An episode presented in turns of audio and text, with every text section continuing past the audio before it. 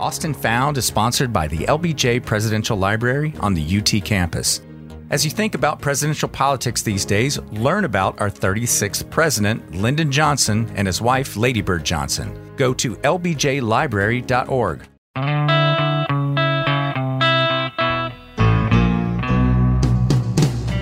literally an institution in this town of digging up old photos, old stories, collections, everything you can imagine under the sun about this great city. Greasy spoons, dives, old clubs. If you love this city, you're going to love it even more. Real people, real stories, real places. This is the Austin Found podcast. I'm JB Hager, joined by statesman, writer, and Austin story collector Yes. Michael Barnes. And today we get to hear about one of Austin's most famous war heroes. That's right. And he was forgotten for many, many years. He uh, was the second most decorated American veteran in World War One, and the first most decorated you probably heard of, because that's Sergeant York, and they made an Academy Award-winning movie of his life. Nobody made a movie of Buck Simpson's life. Alfred Robert Buck Simpson. Buck Simpson. He's that's a perfect name for him too. It sounds like he's a bit of a pisser before and after the war. He was a character. He was a character. He was a cedar chopper, and he lived on the land and off the land, and he never had an education, and he never really got used to city ways when they wanted to lionize him after World War One here, they gave him all these opportunities, and he didn't want them. He, he walked away from it all. And I know you talked mostly to his granddaughter, obviously, uh, yes. but it, it, Darlene uh, Freitag is, mm-hmm. is her name. But why was he such a decorated hero? What happened in the? Did you get many details on what happened during the war? Not a lot of details. There were contemporary newspapers that I uh, went back and looked at basically, it was near the end of the war, and it was a big battle. And uh, against orders, he captured a German uh, machine gun and killed a lot of Germans, and that's how you got medals back then. You kill a lot of, kill a lot of Germans, mm-hmm. and uh, so various different countries gave him their highest honors. Yeah, I, yeah, that was something that I had never been aware of. That other countries will give out similar awards for your heroism. well, the, the, because the the companies were mixed. You'd have allies from France and Britain and so forth uh, all fighting in the same trenches. So those countries, grateful countries, uh, would give out uh, awards too. And I know as you spent time again with his granddaughter Darlene, she still has a lot of these. Oh yeah, awards. She oh she has them, them very. Them and, she had them very well organized. They yeah. said had because she passed away. She had not only Buck's medals, but also her her cousins and her uncles and all their decorations from uh, World War II and the Korean War. So she was very, very good at saving the family history, and I hope somebody else is doing it now. So it seems wild to me to think you, you know, you're one of the most again second most decorated uh, veteran from uh, World War One. You come back home and you get into trouble. Yes. Oh, yes. Again and again. And again, again, again. so they get, throw him a parade, and then they say, "Hey, we're going to give you an education," and then he he finally says, I didn't want to be in a room with a bunch of little smart kids. So apparently, by giving him an education, I think they sent him to first grade. He's a grown man. Right. Um, but then, so they gave him a job.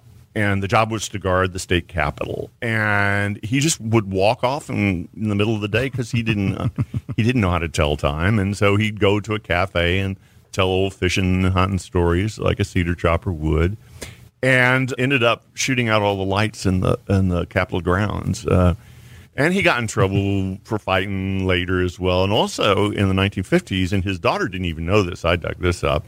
He went to a federal penitentiary for a check, for kiting a check. Now we think today we go, oh well, you didn't have enough money in your account, just mm-hmm. go put some money in your account. But back then, if you wrote a hot check, that meant you were counterfeiting essentially. Okay. And he was in cahoots with a couple of other guys, and it ended up a, sh- a brief stay in prison. But he spent actually much of the, his later years just uh, kind of hanging out on the land uh, and hunting and fishing. Sounds like the families all knew each other. It, it's a small place, Austin. I know. you keep finding that out. I know. Yeah, but but it was it was different immigrants coming together. Sure. Sure. Leb- a lot of people forget there or don't know a lot of Lebanese influence. A lot of Lebanese. Her, her, father was uh, Lebanese. And we'll get to that. Start with his main heritage, which was the Scots Irish uh, cedar choppers, and we should explain what that means. They were came down, immigrated down from the Appalachia and the Ozarks, and they were hillbillies, and they lived out in the hill country up until just a few years ago. And in fact, a lot of the places in town that we think of as being very posh, like Westlake Hills, was all hillbillies, and up until living memory. And so, and, and they were called cedar choppers because they would go into the cool, deep canyons and cut down these ancient uh, cedars or junipers. We think of the scrubby little things we see on the side of the road, but they grew for, for generations in these canyons, and it, it was some of the best fence posting in the Southwest. So they would cut those down and trim them, in one a a cedar post would feed a family for a week. And they would bring them into the uh, cedar yards. And in fact, Cedar Park, our suburb, Cedar Park, is named after the multiple cedar yards that had there. And then they would exp- export them around the, the, the because they're especially strong, and also the resin in them resist insects and other pests. That's interesting you say that because growing up here, we thought everyone from Cedar Park was a hillbilly, and, and look how look at look how posh that place. is Yeah, now, now it's, it's changed as well. But the, the the way they made their living also was all of them would have a corn patch, and a corn patch would do three things. It would feed their hogs, which are all running around free. It would uh, make their cornbread, which was the kind of when they said bread, they meant cornbread, but also it would make their moonshine, which was not only entertaining for them, but they sold that in the city. Sometimes they were living the life of the Beverly Hillbillies or whatever. they they were living fine, you Yeah. know.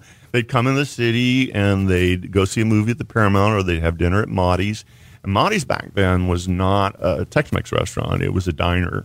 And the, the original Maudie's over there on uh, Lake Austin Boulevard is still there. But they would come across the river on the low water crossing at Redbud Island and gather there at, at Maudie's.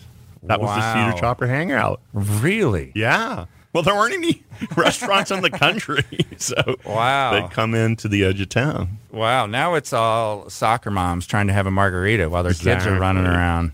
But her, the other families that were involved, Irish, uh, Catholic, and German, which is where she got the German surname Freitag. and and they're always a huge part of our, our cultural heritage, and the Lebanese Americans who came over in the 1890s and early 20th century, uh, trying to escape the oppression of the Ottoman Empire. Many of them were Christians, some Maronites, some Orthodox, and they were very much into retail and into running bars and clubs.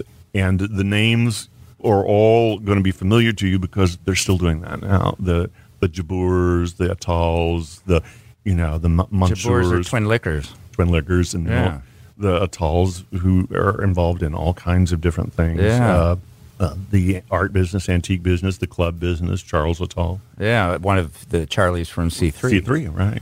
Wow. So, they they were a, a very active community, and and this family also was was connected with them. I love the old n- names and, and places references. And Darlene's mother ran a little barbecue joint in way East, East Austin. They, Yes. get, they get it and go. The get it and go, and it was on the very end of East Sixth Street, which is it, people don't go down that far because it kind of ends. It just ends abruptly uh, currently. But it was out in the country essentially, and then Darlene had her own little retail business in there, and she was selling all kinds of little memorabilia. And yeah, and her father, the Lebanese American uh, man, was a gambler a- as his living, you know. And as she said, you know, he won sometimes and lost a lot. Austin Found is brought to you by the LBJ Presidential Library. More info at lbjlibrary.org.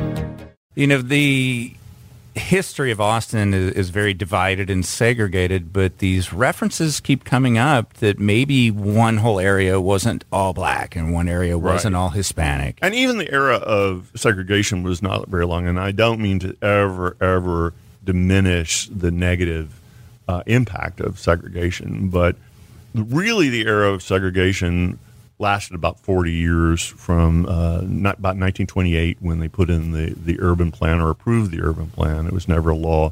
and then to 1968 with the Fair Housing Ordinance. And so at that time, you had what was called the Negro District to the north, central, east Austin, and then uh, um, the Latinos gathered between Seventh Street and and um, the river. But those areas were not strictly people of color. There were a lot of the other marginalized people, like the the new uh, Chinese American families, the Lebanese American families, and others would end up. And and for a long time, a lot of the of the Swedish and Scottish families and German families who had lived on the east side, going way way back, remained there. So it wasn't always strictly segregated. Now back to Buck Simpson. Right. Uh, he had a nickname, Grandpa Bucket. Oh, that's what his daughter Darlene called him because she was tasked with getting up early and, and making coffee and serving the family coffee. And he, he she came in and goes, Grandpa, do you want some coffee? And he goes, Bring me buckets and buckets of it. And so from that point on, he was Grandpa Bucket again, I kind of laughed because in in the last episode, I, I pointed out that Montopolis Bridge must have been the hangout. Grandpa Bucket also enjoyed hanging out under the Montopolis. Bridge. Well, it's a good fishing spot. It's even really, it's, it still is to this day. Yeah. By the way, if if you're below the dams, right, uh, it must be deeper there than other spots on the Colorado. Actually, you know what is attractive is that it's shallower, and that you can get down to it, mm-hmm. and and you can cross it there. You know, even unless they're letting water out of the dam, right? right. Uh, you can walk right across. It remains a little uh, perfection of rural life right in the middle of the city. Can I throw out some of your other references of what people did at, at the time? It is Grandpa Bucket's wife, Nora. Mm-hmm which was she was Irish Catholic right. descent, which was unusual for the Cedar Choppers to marry into the Irish Catholics, and ran a dairy. Yeah, where would that dairy have been? Would have been north. Actually, the whole city was ringed by dairies, and when you think about it, you needed milk, and you didn't have universal refrigerations. The dairy farms had to be really close to the hmm. customers, and so you know where Green Pastures was was a dairy. Crestview was a dairy, and her dairy was north, but they're all within easy distance to get into the city to sell the milk. And there were processing plants in the city. You know, dairies were a very common way to use the land close to the city limits. Hmm. Buck Simpson lived till the year of 1969. That's right. At the age of 73, he passed away and made reference to that he lived long enough mm-hmm. to see the moon landing. That's right. right? I mean, uh, he here you he think is, about a World War One, yeah, technology. So, somebody who was born before airplanes, yeah, and got to live long enough to see the moon landings. So. Wow. And a great championship season for the Longhorns. I don't think he wouldn't have made it to the championship game though, but he did mm. get to mm. see that season. I'm guessing if he was a Longhorn. So fan. when did he die? Uh, it was in 1969. Oh, that's right. But the game, the championship game, would have been early okay. 70, right? Okay. I ended up getting on Google Earth. Right. Because Buck Simpson w- was buried in a cemetery, mm-hmm. which is in Barton Creek. It's in the Barton Creek Valley. It's near Cuernavaca Road, which is my landmark out there. Mm-hmm.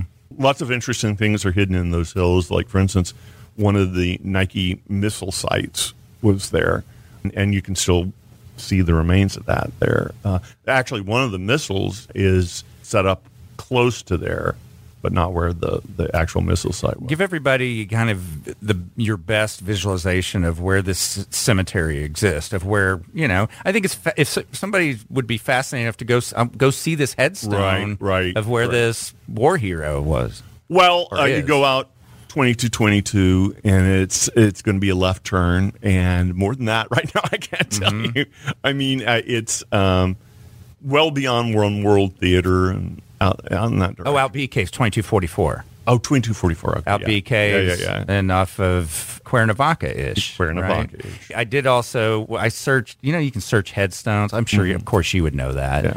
But there's some there's a lot of sites that have been documenting oh my making gosh, headstones yeah. searchable, and I found that, and it also led me to see that this cemetery had been made a, a landmark in 2001. Mm-hmm. Right. So nothing will happen. And here's the them. thing to remember about these: this is the family plot. But you can go there even if it's on private land. That's Texas law. The landowner has to make a cemetery available to people. Obviously, if it's deep onto somebody's property, you want to get their permission, but they they have to make it accessible. And From looking again at, at the satellite view, Mm-hmm. it looks like there's a little dirt road going in under the trees. But I mean, we're talking 100 feet from homes right, right. That are all around there who probably have no idea They this, this no war idea. hero's behind them. Exactly. Isn't that wild? It is, and it's it's true all over town. Yeah. There are little cemeteries in neighborhoods all over town. If anywhere where you live, the earliest cemetery, Oakwood, uh, 1839, is, it was the, the only big organized cemetery for a very long time, and it's over in the east side, as well as the Texas State Cemetery, a few blocks away. Um, most people were buried in a family cemetery, and those are still there. And uh, you know, I, I it, several places where I've lived in Austin, there was a family cemetery in somebody's backyard or in a little park. Yeah, it's wild to uh, connect the dots, read these stories, and then think, there, well, there's their headstone Right. right here. I- It's I love, and, I- and that's a great thing about the internet is Yeah. about how all those things now are so easy to find. Yeah, we can find out a lot of information just by putting in somebody's name and maybe the year of their birth or death, and it'll pop up right away. Michael, thank you very much. This story about uh, Buck Simpson, the decorated war hero, is Mm-hmm. in volume three, which uh, Of indelible Austin. indelible Austin. The You got to three- pick that up. And if why would you get three and not one and two? I know. and people were giving them as gifts this year as three. I mean, there was one customer who bought 30 sets, so that's 90 books. Oh wow! Yeah, wow. I signed all 90 of for all their employees or something. Probably. Small company. Oh, that's cool. That's very very cool. Uh, you can always catch Michael's columns in Austin Found and Think Texas. you probably want to subscribe to this newsletter if It's you enjoy it's a weekly newsletter. It comes out on Tuesday. It has about 25 different elements to it, and it is free, free, free. and pass on to your friends to subscribe to Austin Found podcast wherever they get their podcast. That's and right. we'd love your feedback. M Barnes, B A R N E S, at statesman.com or Jay Hager, H A G E R, at statesman.com.